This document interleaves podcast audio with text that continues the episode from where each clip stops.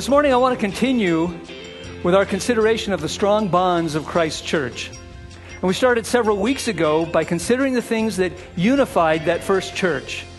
We learned from Acts 2 that the members of that first church in Jerusalem had several things in common. Remember, they were called by Christ, they were drawn by the gospel, they were given the Holy Spirit by whom we are sealed, and they publicly declared their union with Him through obedience and baptism.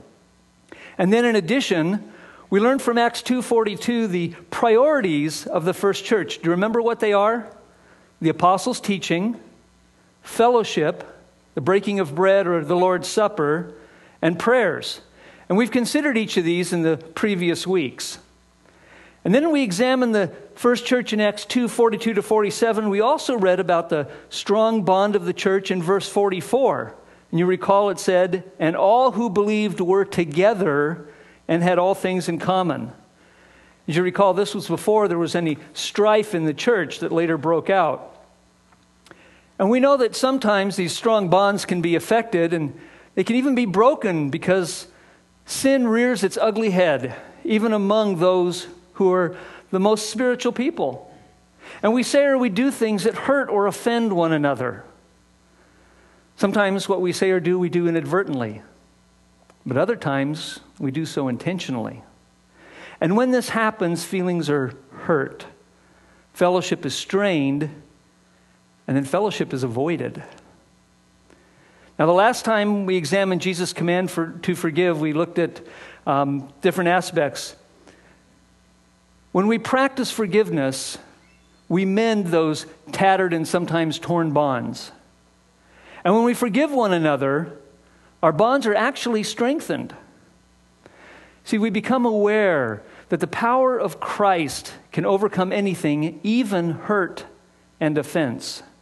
And the world around us becomes aware that in Christ there is true forgiveness. Not like that practiced by others in the world, not by that practiced by those who are not saved. Last time we looked at what forgiveness is and why we forgive. And this week I want to take up where we left off. I want to continue looking at why we forgive, and then I want us to consider the way we forgive. Now, recall that forgiving doesn't necessarily mean forgetting. You recall the command to forgive and forget is found nowhere in the Bible. And I cited as an example a person who, because of his age or his mental or physical impairment, drove through a stop sign, hitting another car and seriously injuring its occupants. We forgive him, but we don't forget and let him keep driving. We take his license away.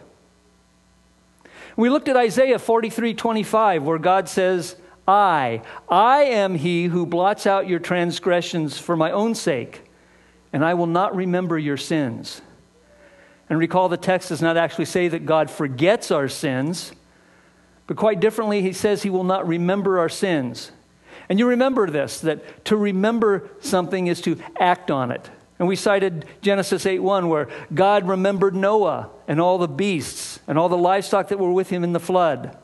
And in Exodus 2:24 when God looked down on Israel Israel was being oppressed by Egypt and he remembered his covenant with Abraham, with Isaac, and with Jacob. And in both cases, he took action for the benefit of those he remembered.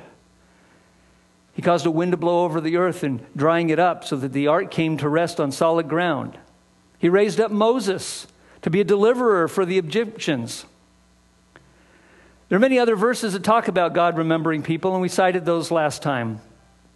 Now, when it says that God will not remember your sins, you can be assured that God will not act on them. Recall that He already has. And Jesus died on the cross to pay for your sins. And we learned that if forgiving is not forgetting, it must be something else. And for that, we looked into Matthew 18, 21 through 35, and we read about the unforgiving servant. You remember him, his master called him to pay a debt. He owed 10,000 talents.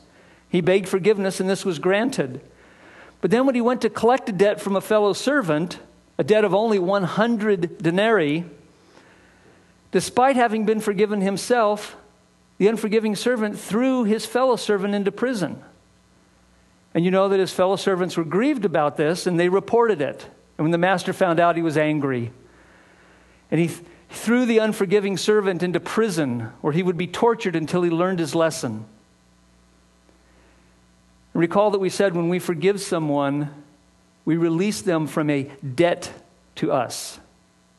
To not forgive is to hold that person in debt, and rather to forgive is to release him from that debt. And then we looked at why we forgive. First, we forgive because we have been forgiven. And this is the lesson the unforgiving servant did not learn. In Jesus, we have been forgiven for all of our sins, not just one, but all of our sins, and our debt is canceled. And so we asked how, if we have been forgiven for so much, can we not forgive someone else for so little? We've been forgiven for all of our sins. How can we not forgive him for just one of his? And I want to continue now with this topic. And like I said, then we will look at the way we forgive. So, our first point this morning is why do we forgive? Why do we forgive? Well, first we said we forgive because we are forgiven, but we also forgive because the unity of the church is at stake. The unity of the church is at stake. Please turn with me to Ephesians 4. We're going to look at verses 25 through 32.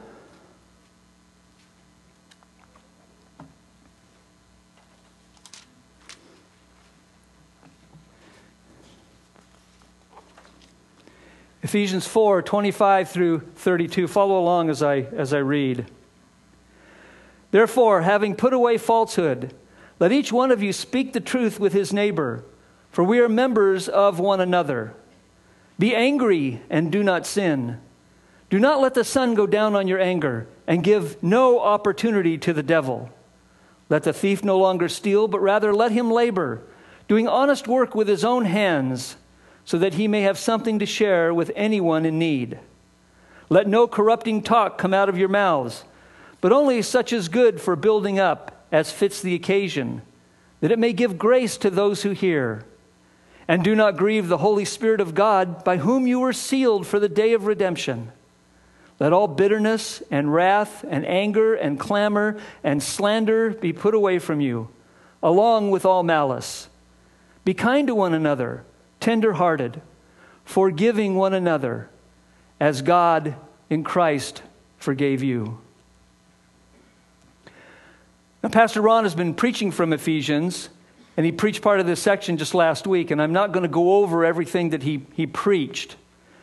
But rather, I want to look specifically at applications of forgiveness within the context of this particular passage. And it fit nicely because Ron and I, as we planned out the sermons these past few weeks, um, it just it, it fit so well because I said I wanted to concentrate on forgiveness, and that wasn't the, the, the focus that he had. So I want to go back and look at some of this, but in the focus of forgiveness. As Pastor Ron taught us, this text tells us how we are to treat one another in the body of Christ. It's addressed to the Ephesian Christians, how we are to treat one another. And in verse 25, it says, Put away falsehood. And Ron talked about this a few weeks ago. Don't lie to one another. Don't lie to one another. Well, one of the ways that we lie to one another is to cover up a sin we might have con- committed against another person. I didn't do that. I don't know what you're talking about. When we lie about something we did, we do not provide the other person the opportunity to forgive. And in essence, we could be suggesting that the other person will not forgive. See, we are attributing a sinful attitude of unforgiveness to that person when we cover up something, when we're not honest, when we don't seek forgiveness. And this means we're judging him. We're saying that you're incapable of forgiveness. And if we're judging him, it means we're not only guilty of the original sin that we committed, but we're now guilty of judging him as well. Something that Jesus told us not to do. And so you thought lying was just a single sin. But you see how things compound. Verse 26 tells us, Be angry and do not sin. Now, as Pastor Ron pointed out, the passage does not tell us not to be angry. But when we are angry, we are not to sin. When someone does something that offends us, our anger makes it difficult to forgive. And this is one way that our anger does lead to sin because we don't want to forgive. And verse 27 gives us the result of sinning while angry. We give the devil an opportunity. And what's the opportunity? To cause us to sin more. Anger is a stepping stone for so much more. And one of the opportunities the devil wants to seize is division in the church. He wants us, or he wants to destroy our strong bonds of unity. Jesus said in Matthew 12, 25, and 26, every kingdom divided against itself is laid waste, and no city or house divided against itself will stand. Satan loves to cause dissension and division within the church. He knows that division and dissension, they destroy a, a church's witness. The anger within a church destroys its testimony. It breeds hostility both inside the church and outside the church. And as long as we don't forgive, we give Satan a playground to exercise all sorts of temptation and sin. Well, then just consider verse 29. Let no corrupting talk come out of your mouths. Corrupting talk comes from unforgiving hearts. Did you hear what he said? Did you hear what she did? We become entranced by lies and gossip and slander because we want to hear all this stuff. Verse 29 goes on to say that we are to speak only such as is good for building up as fits the occasion, that it may give grace to those who hear. To build up others is to encourage them. Giving grace to others is to speak in ways that benefit them. Recall that by grace we have been saved, and we are forgiven by God's grace. And by grace we forgive. Well, verse 30 tells us not to grieve the Holy Spirit. When we sin, we grieve Him. When we don't forgive, we grieve him. Now, have you ever stopped to consider that while withholding forgiveness causes grief to the other person, withholding forgiveness also causes grief to God? When we withhold forgiveness, we are not only grieving the other person, we are grieving God. And this is the God of your salvation and the God of your own forgiveness. And we remember back to the servant, the unforgiving servant of Matthew 18, who didn't forgive when he had been forgiven. What a grievous offense. Now, verse 31 gives us a list of negative attitudes and actions which grieve the Holy Spirit bitterness, wrath, anger, clamor, slander, malice. These are all responses of an unforgiving heart. See, they well up inside you. And bitterness is a particular trait of someone who is not saved. Bitterness marks an unbeliever. See, the word here refers to a bitter hatred. And how often do we become and remain bitter over something that someone has said or done? And how this must grieve the Holy Spirit. The Holy Spirit who dwells within us, and yet we're harboring a bitterness, a bitter hatred. He has sealed us for the day of redemption. But when we don't forgive, we act as if this doesn't matter. When we cling to bitterness, we act like someone who is not saved. Wrath and anger stem from having been offended. Wrath denotes a, a boiling over, a, a passion. And anger is something that percolates, it wells up, it comes up over time. There is within these a desire to punish. When we're wrathful or we have anger, we want to punish. But instead, we're to forgive. The word clamor is used for an, an outcry, a wailing a, accompanying strife, a noise. How much of the cacophony of the noise do we hear when people are offended and there's no forgiveness? Slander is translated from the word blasphemy, and it means to injure someone's good name. When we slander someone, we are causing them injury. And when we talk about them, we talk about what they said or, or what they did, we're bringing them harm. So I ask you, how much noise do we make? How much injurious speech do we engage in because we're offended and we do not forgive? See, we talk about someone behind his back. Oh, let me tell you what he did. And sometimes we can couch it oh so very carefully.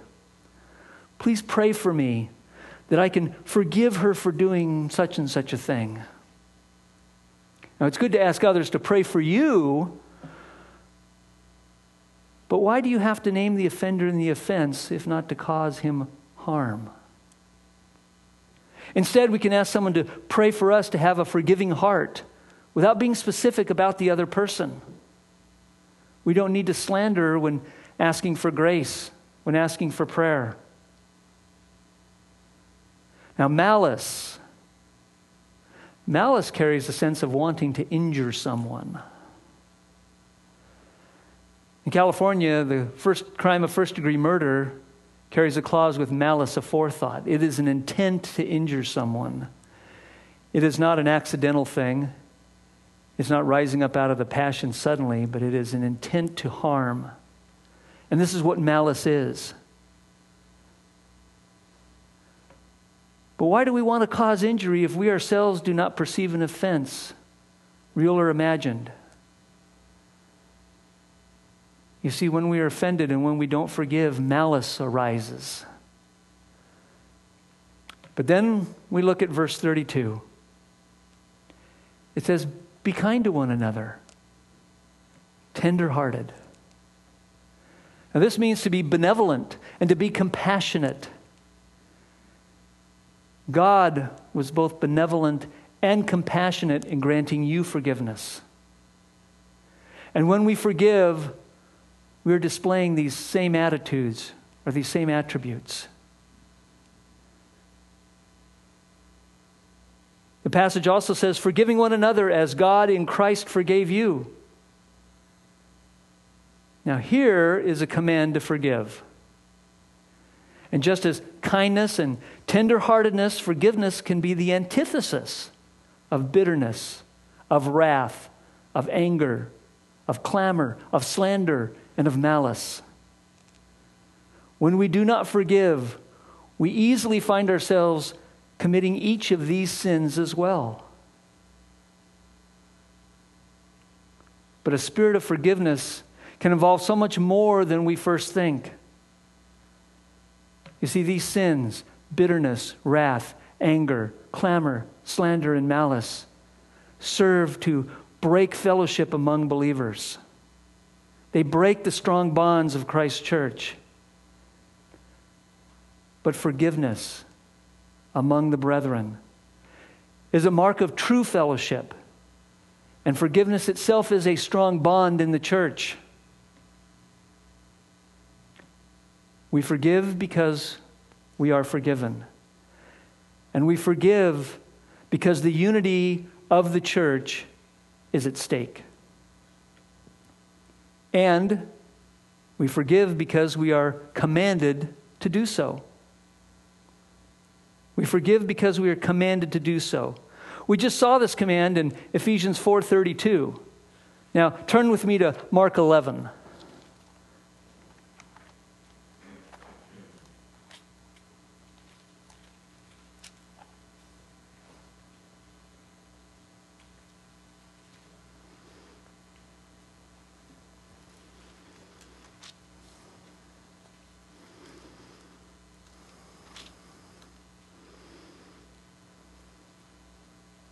And we're going to start with verse 20. We'll be reading verses 20 through 25. Please follow along with me. Mark 11, 20. As they passed by in the morning, they saw the fig tree withered away to its roots. And Peter remembered and said to him, Rabbi, look, the fig tree that you cursed is withered. And Jesus answered them, Have faith in God. Truly, I say to you, whoever says this, to this mountain, Be taken up and thrown into the sea, and does not doubt in his heart, but believes that what he says will come to pass, it will be done for him. Therefore, I tell you, whatever you ask in prayer, believe that you have received it, and it will be yours. And whenever you stand praying, forgive if you have anything against anyone, so that your Father also who is in heaven may forgive you your trespasses. In this passage, Jesus is teaching the power of prayer. If you have faith, you can move this mountain if you don't doubt it. But don't overlook the admonition that he gives us in verse 25. And whenever you stand praying, forgive if you have anything against anyone, so that your Father also who is in heaven may forgive your trespasses. And recall that last time that our forgiving is not, or our forgiveness, our own forgiveness, is not conditional upon our forgiving, because that would mean that salvation is not unconditional. It means we have to do something first. It would mean that salvation is something we can earn. If I forgive, I can earn this. It would mean salvation is something we merit because I am such a forgiving person, therefore I deserve salvation. And it would mean that salvation is something that God owes us. God, I, I forgave. Now you have, to, you have to pay me for this. That's not what this passage is teaching. What it refers instead is to the relationship we have with God. Forgiveness affects the relationship we have with God. The issue here is not our salvation. We know that our salvation never has to be repeated. And we know that once saved, always saved. You can't lose your salvation. So, what Jesus is talking about here is our daily repentance of sin. And he alluded to this in John chapter 13 when he washed the disciples' feet on the night of the Last Supper. And you recall the, the account of that. Jesus as he was washing feet, Peter said he didn't want Jesus to wash his feet. Lord, you're never going to wash my feet. But Jesus said that unless he washed Peter, Peter would have no share with him. And you recall Peter's response Lord, not my feet only, but also my hands and my head. And then Jesus said, The one who has bathed does not need to wash except for his feet but is completely clean. So Jesus was telling them that when your sins are forgiven through salvation, they're forgiven. Your sins are forgiven. You've been cleansed. And recall that God says He will not remember our sin. But Jesus has also indicated there is a need for a daily cleansing, a daily confession, a daily repentance or our relationship with Him is adversely affected. So Here in Mark, Jesus is making that same point. Our prayers are affected by our unforgiveness. Our prayers are affected when we don't forgive. See, if we don't forgive, then we're not blameless before God. And if we're not blameless before God, then we cannot count on our prayers being answered. Listen to what the writer of Psalm 66 says Come and hear, all you who fear God, and I will tell what he has done for my soul. I cried to him with my mouth, and high praise was on my tongue. If I had cherished iniquity in my heart, the Lord would not have listened.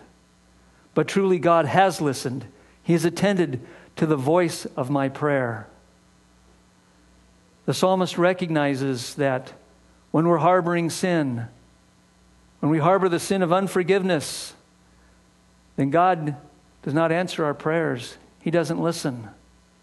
We need to approach Him having confessed and having repented of our sins daily.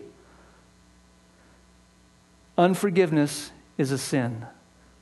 And when we harbor or cherish unforgiveness, we are harboring or cherishing sin. Think about that. When we harbor or cherish unforgiveness, when we grasp it, we're harboring or cherishing a sin. And when we hold on to our sins, we are not praying in the right attitude. And God is not listening. I recall that among other things, the believers of the first church devoted themselves to the apostles' teaching, fellowship, breaking of bread or the Lord's Supper, and they devoted themselves to prayers. If prayers is one of the strong bonds of the church, then unforgiveness tears at that fabric of the bond of prayer. Now, there are other passages that speak of the command to forgive. One of those William read this morning, Matthew 6, 14 and 15, at the end of the Lord's Prayer. We're told to forgive. Luke 6:37 tells us to forgive. And Colossians 3:13, which is kind of a parallel passage with the Ephesians 4 passage, says the same thing, to forgive. And now I want to turn to our next point, the way we forgive. The way we forgive. First, we are to forgive wholeheartedly. We are to forgive wholeheartedly. Last week we looked at Matthew 18, 21 through 35. I want to consider the end of that passage. Remember, the master of the forgiving servant is angry, and he orders him to be thrown into prison where he will be tortured. And then Matthew 18, 35 says, So also my heavenly Father will do to every one of you if you do not forgive your brother from your heart. So also my heavenly Father will do to every one of you if you do not forgive your brother from your heart. Now, last time I spoke about the meaning of the imprisonment. But what verse 35 tells us is about the way we are to forgive from our hearts. Now, forgiving from our hearts is more than just an intellectual exercise. Consider your own forgiveness. Paul writes in Romans 10 9, 10, 9 and 10 If you confess with your mouth that Jesus is Lord and believe in your heart that God raised him from the dead, you will be saved. For with the heart one believes and is justified, and with the mouth one confesses and is saved. In Proverbs 3 5, we read that we are to trust God with all of our hearts. Jesus said we're to love God with all of your heart in Matthew 22. Ephesians 6 6 says that we are to do the will of God from the heart. And 1 Peter 1:22 says, "Love one another earnestly from a pure heart." So we are to forgive from our hearts, not just intellectually, and not just begrudgingly, and not just in words, but wholeheartedly from our hearts. Forgiveness in word only, but not from the heart, weakens the bonds of Christ's church. You recall in 2 Corinthians 2 5 through 11, Paul tells the church in Corinth to forgive and comfort one who has repented of his sin. Otherwise, they play into the hands of Satan. And we see division and dissension and discouragement within the church. Well, first we are to forgive wholeheartedly, and then we are to forgive completely. We forgive wholeheartedly, and we forgive completely. Colossians 3 12 and 13 says, Put on then, as God's chosen ones, holy and beloved, compassionate hearts, kindness, humility, weakness, and patience, bearing with one another, and if one has a complaint against another, forgiving each other, as the Lord has forgiven you, so you also must forgive. Now consider the phrase, as the Lord has forgiven you. Jesus is the model of forgiveness. That's what Paul is referring to here. As the Lord has forgiven you. We have a model of forgiveness. See, Jesus' forgiveness is not based on our paying our debt. We have no ability to pay our debt. Now, the Roman Catholic Church requires one to do penance for his sins. He's paying his debt. But that's not what the Bible teaches. See, this becomes a work of forgiveness in light of works. Our forgiveness is based on our works, doing penance, and that's not what the Bible teaches. And this forgiveness is not partial, it's complete. We are forgiven for all of our sins. And the Roman Catholic Church teaches that one is not holy enough to go to heaven must go to purgatory. He does this after he dies in order to be purified. But this isn't what the Bible teaches either. Theirs is an incomplete forgiveness, which is why every time you take the Eucharist, you're eating the body and drinking the blood of Christ. Christ is being sacrificed again for your sins. But in the Bible, we read, He died once for all. His forgiveness means that He does not remember your sin, He does not take action on it. Action's already been taken.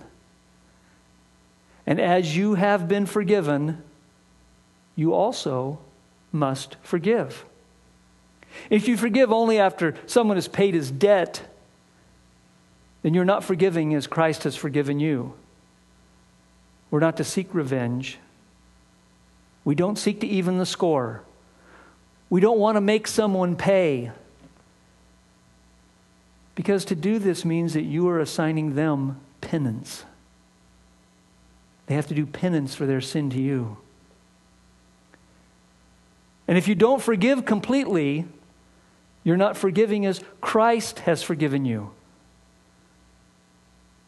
Forgive someone for all he has done against you, not just some of what he's done.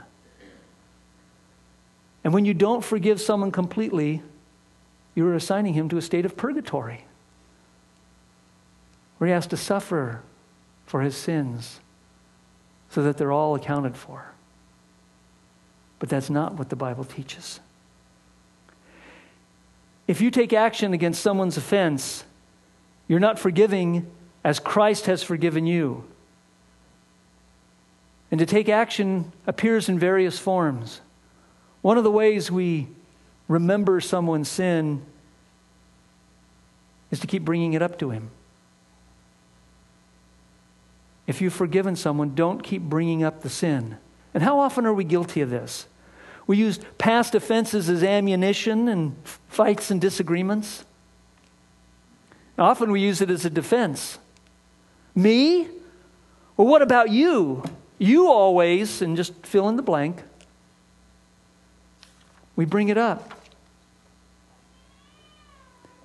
We don't bring the sin or the offense up to others.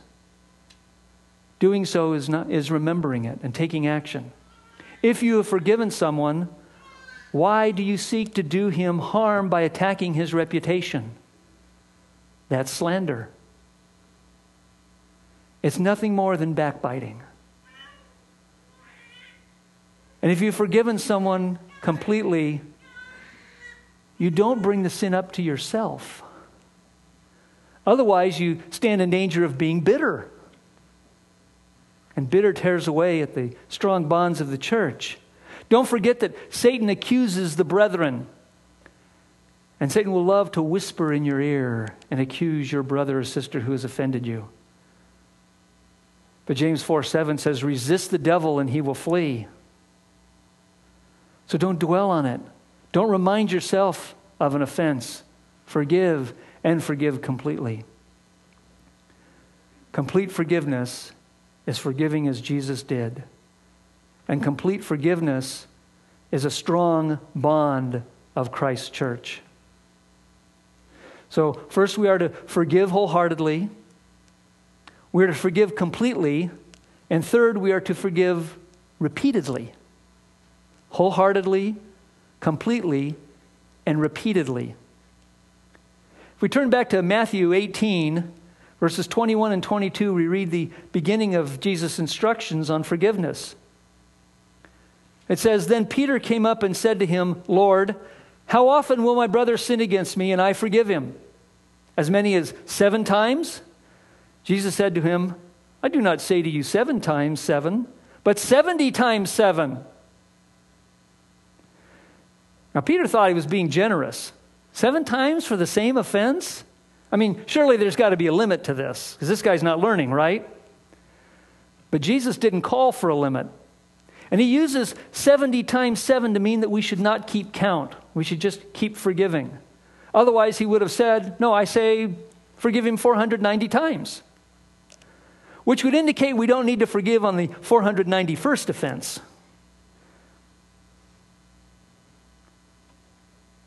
But does Jesus limit his own forgiveness? Now, I don't know about you, but I'm pretty sure I crossed the 491st mark not years, but decades ago. And I praise God that He forgives all of my sins. The 491st, the 4,910th, the 491st thousand, He forgives all of our sins.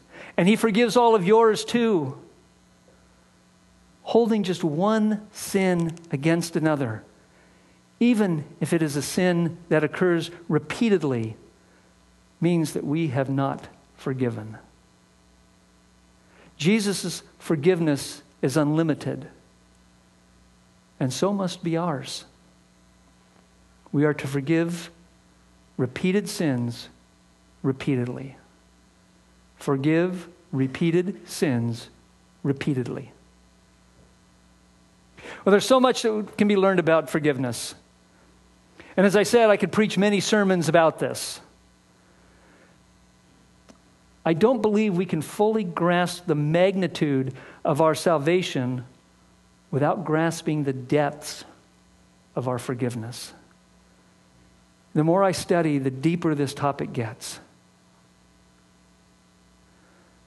But perhaps this is foreign to you. Perhaps you're wrestling with forgiveness because you've not been forgiven your sins. If that's the case, I urge you not to waste or not to wrestle another day with this. Seek the forgiveness that comes only from Jesus Christ. It is a complete forgiveness, it is an unlimited forgiveness. True Christians have been forgiven all of their sins, and true Christians forgive others of all of their sins. Because forgiveness is a strong bond in Christ's church. Please pray with me.